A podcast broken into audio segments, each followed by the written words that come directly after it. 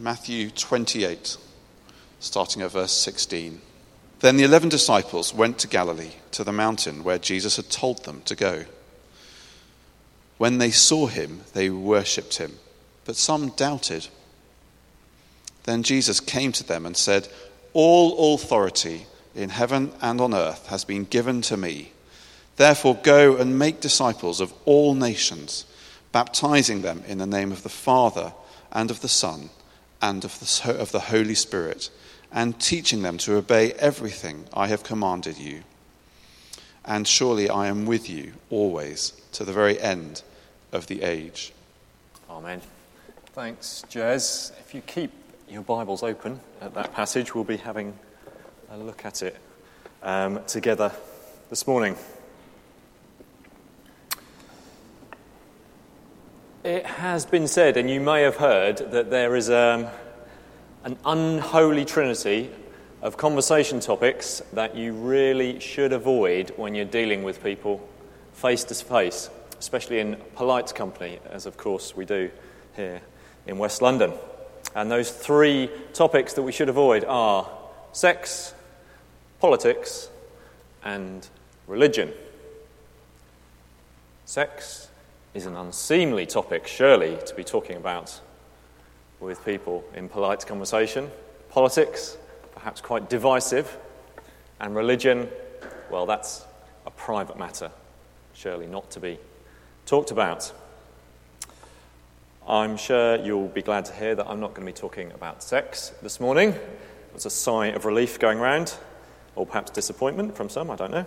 Um, I think we're hearing plenty about politics at the moment, especially here with the mayoral elections and the referendum soon to come up. But what about religion? Have you ever heard or read or even perhaps said a phrase along the lines of, Well, I'm really happy for you that you've got a faith and you believe something, and that's great. But that's as far as it goes. You know, that's great for you, not for me. Keep it to yourself. Thank you very much. Not something to be discussed in polite company, something to be kept private the late American comedian and atheist, as it turns out, George Carlin, uh, used to say as part of his routine that he had an 11th commandment, and that 11th commandment was, Thou shalt keep thy religion to thyself.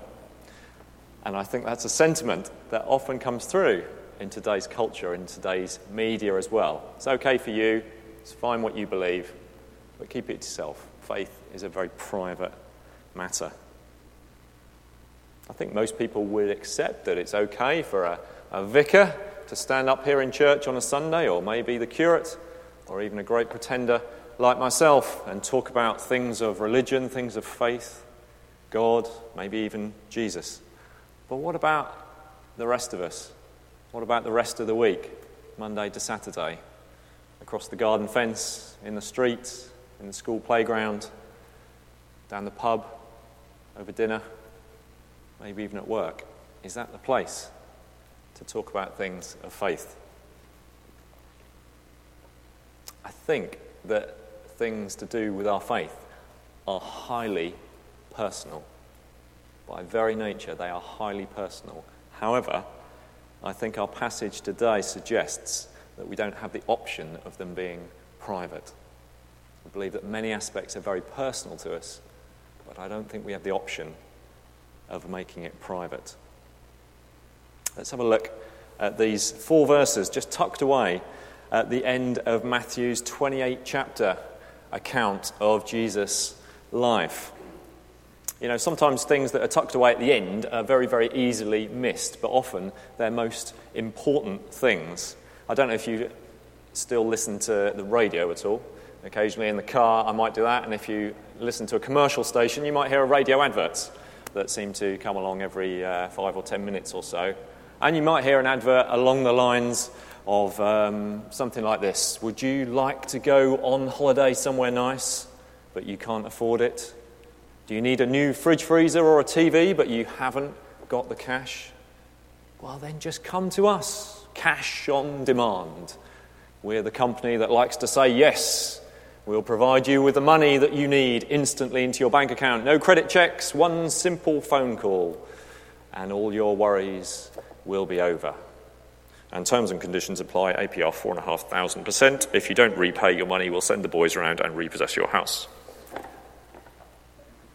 There's that bit that's tagged on the end sometimes of adverts, and if you're not careful, you miss it, and it might well be the most important part that you need to hear. I'm not suggesting that Matthew in his gospel has tagged on something at the end here that uh, he's ashamed about and he wants us to um, ignore. But I think we've got something at the end here that actually has changed the course of history and is really worth taking into account. Up until this point, we've just had the resurrection of Jesus, just died, risen again, conquered death. And from the last couple of um, weeks, Richard has taken us through accounts in the other Gospels where Jesus has appeared to people on the road to Emmaus and appeared to the disciples um, in the locked room as well. But now we've got the stage where Jesus takes his disciples, the 11 of them, in verse uh, 16 there. The 11 disciples went to Galilee to the mountain where Jesus had told them to go. We've only got 11 here because Judas has already taken his own life in remorse for the fact that he betrayed Jesus.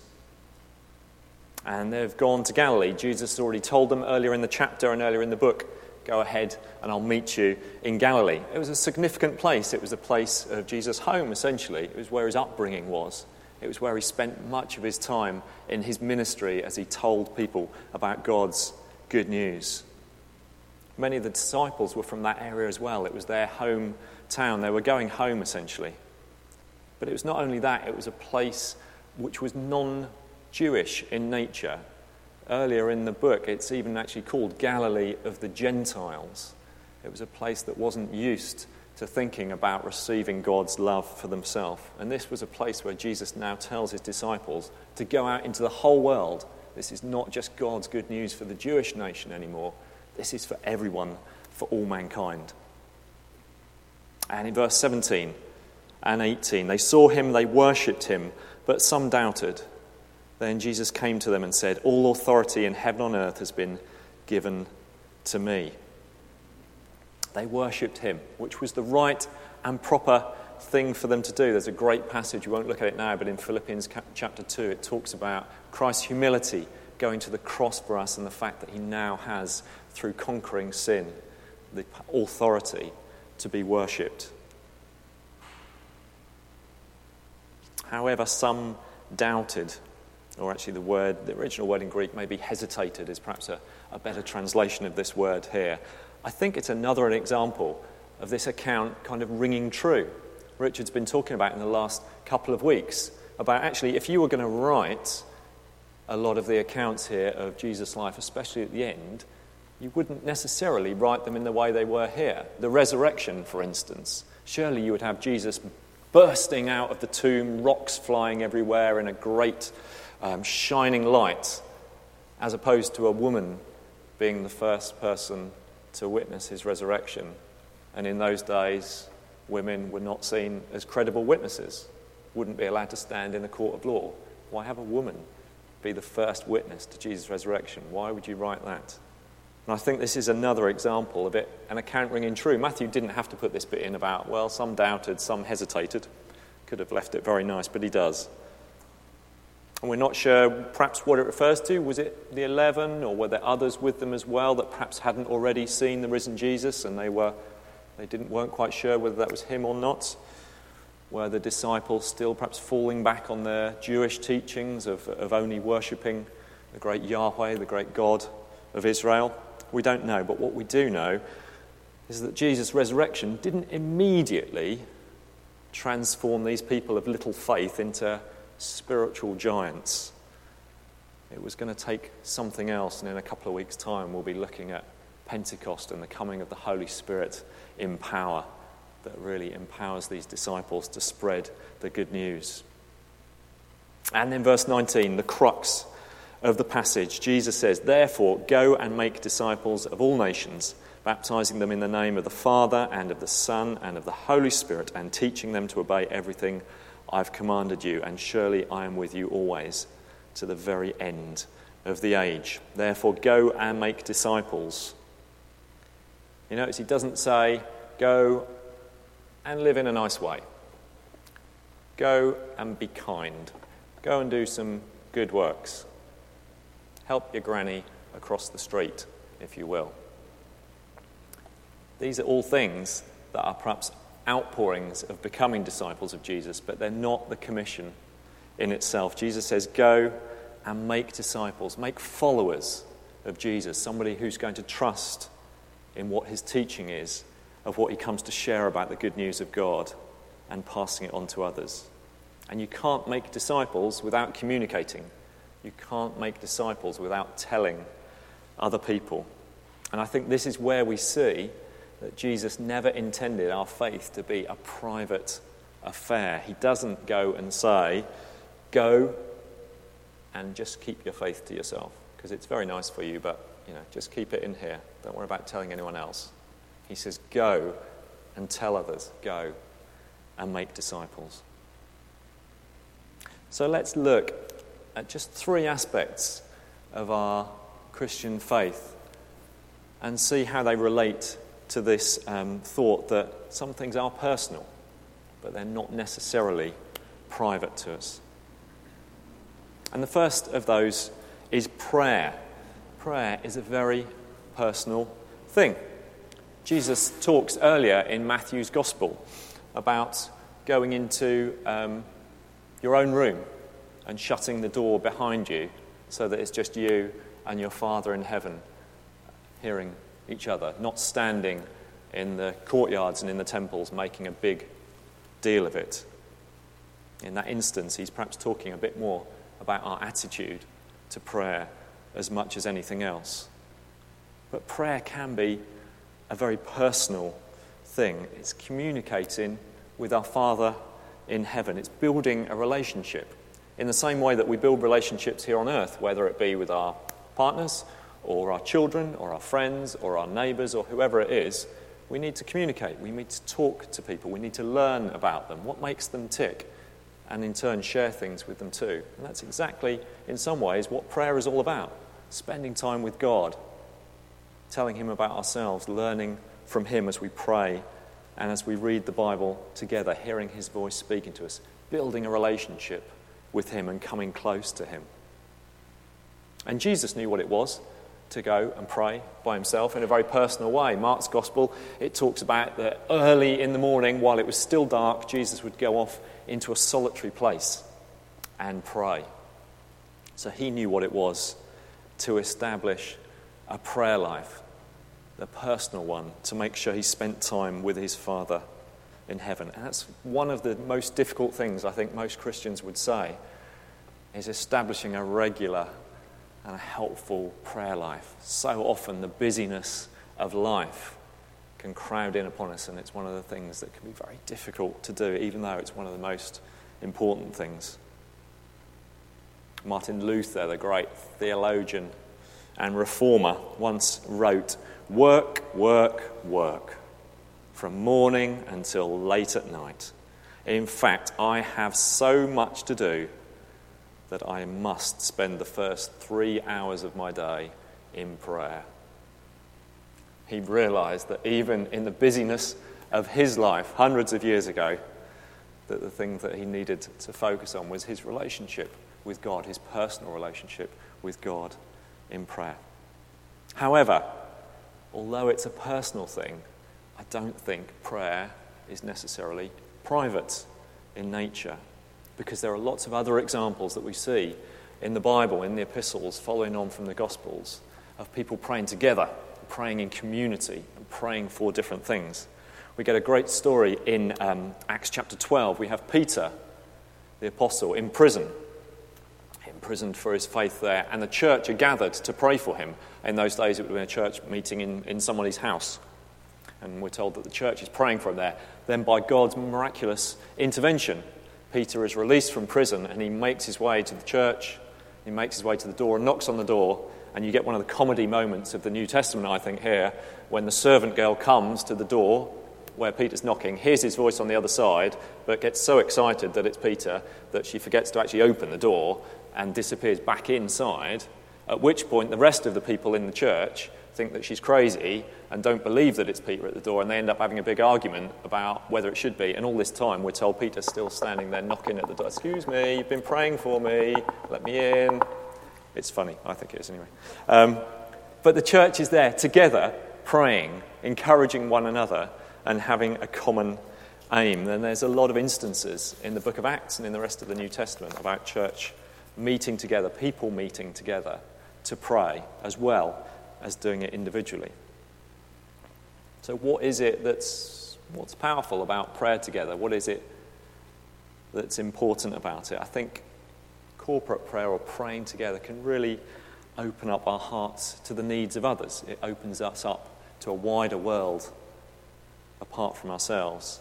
It can really bring encouragement and joy and a feeling of love amongst people that are like minded as we're all seeking to submit to the will of God together, the body of Christ working together. There's a chap called Charles Finney, who many have called the father of the modern revivalism in the United States in the 1800s. And he said this Nothing tends to cement the hearts of Christians more than praying together. Never do they love one another so well as when they witness the outpouring of each other's hearts in prayer. And we get that opportunity here at All Souls. If you're at the um, church meeting on Thursday night, we had a time when we were able to pray together as a community, as a church together, to thank God for the things that He's been doing in this last year and for some of the um, individuals that, that you can read about in the booklet and about how God's been working in their lives. There was something really powerful and encouraging and joyful about being able to share prayer together there.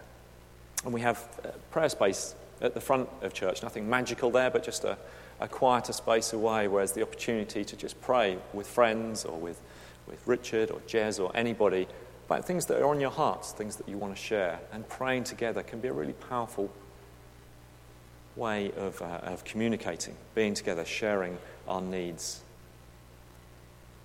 So that's prayer, personal by nature, but not necessarily private. And the second area is our church in ourself, all souls in all its glory, as we see there. We know the church, as we talk about it, is not necessarily the building, but it's the people within. But it can be a very personal experience as we come to church. It's a place where hopefully we come anticipating to meet God in some way, shape, or form, maybe in the quietness. We don't get a lot of quiet here at All Souls, but there is sometimes. Meeting God in the quietness, listening to His word being spoken and being explained to us. Maybe through our sung worship, through songs, able to worship and to really experience that closeness with God. Maybe as we take communion, as we receive the bread and the wine, we realize the personal nature of Christ's sacrifice for us as an individual on the cross and what that represents. It's a very personal thing. But it's not necessarily private. The church is not an exclusive club. It's often been said that the church is one of the few organisations that exists for the benefit of its non members. We're not there as some holy huddle that just come in and say, Thank you very much. We're there to share God's love with the wider world as well. Our worship, as we, as we sing, one of the reasons we use songs um, as we worship is it's something that we can all do together, that it's not necessarily individuals, but it's something that we can join in with together. And we sing different types of songs. Some are very personal. So we'll sing songs that might say things like, I'm coming back to the heart of worship. It's very personal to us as individuals. But then we also sing songs that remind us that we're the body of Christ together. We're a family. We, we stand and lift up our hands. The joy of the Lord is our strength. And when we come to communion, although it's a very personal experience as we recognize what it means to us as individuals, we also come as one body together we say the words before we receive communion. As Richard says the words, we break this bread to share in the body of Christ. We all respond. We do respond. Good Anglicans to a man and a woman out there. Though we are many, we are one body because we all share in this one bread. Don't worry if you didn't know that, that's fine. That's a, I'm a non Anglican by upbringing as well, so that's fine. It's all new to me too. And that's not, that's not just made up words as well, just to, to let you know. That's straight from the Bible, 1 Corinthians chapter 10. Fantastic verse. Because there's one loaf, one loaf of bread, we who are many are one body because we all share in one loaf together. Communion, although a very personal, intimate experience, is also a family experience. It's not a private experience. That's why we come up together and receive communion together at the rail. We kneel together. We're one family together, recognizing what Christ has done, not just for us as individuals, but for all peoples of all times. And the church is here to support each other as well in practical ways. Maybe for those that need support at one time, maybe, I don't know, have needs for meals or perhaps a lift to appointments or lifts to church. And we look out into our wider community as well and we provide food for a, a local food bank or we um, um, help with English language classes for those where English isn't their first language to help them to be able to integrate into the community and get more out of life by learning English. Or perhaps our um, care and toddler group on a Wednesday, providing a safe and a fun environment for people to come into the church building together.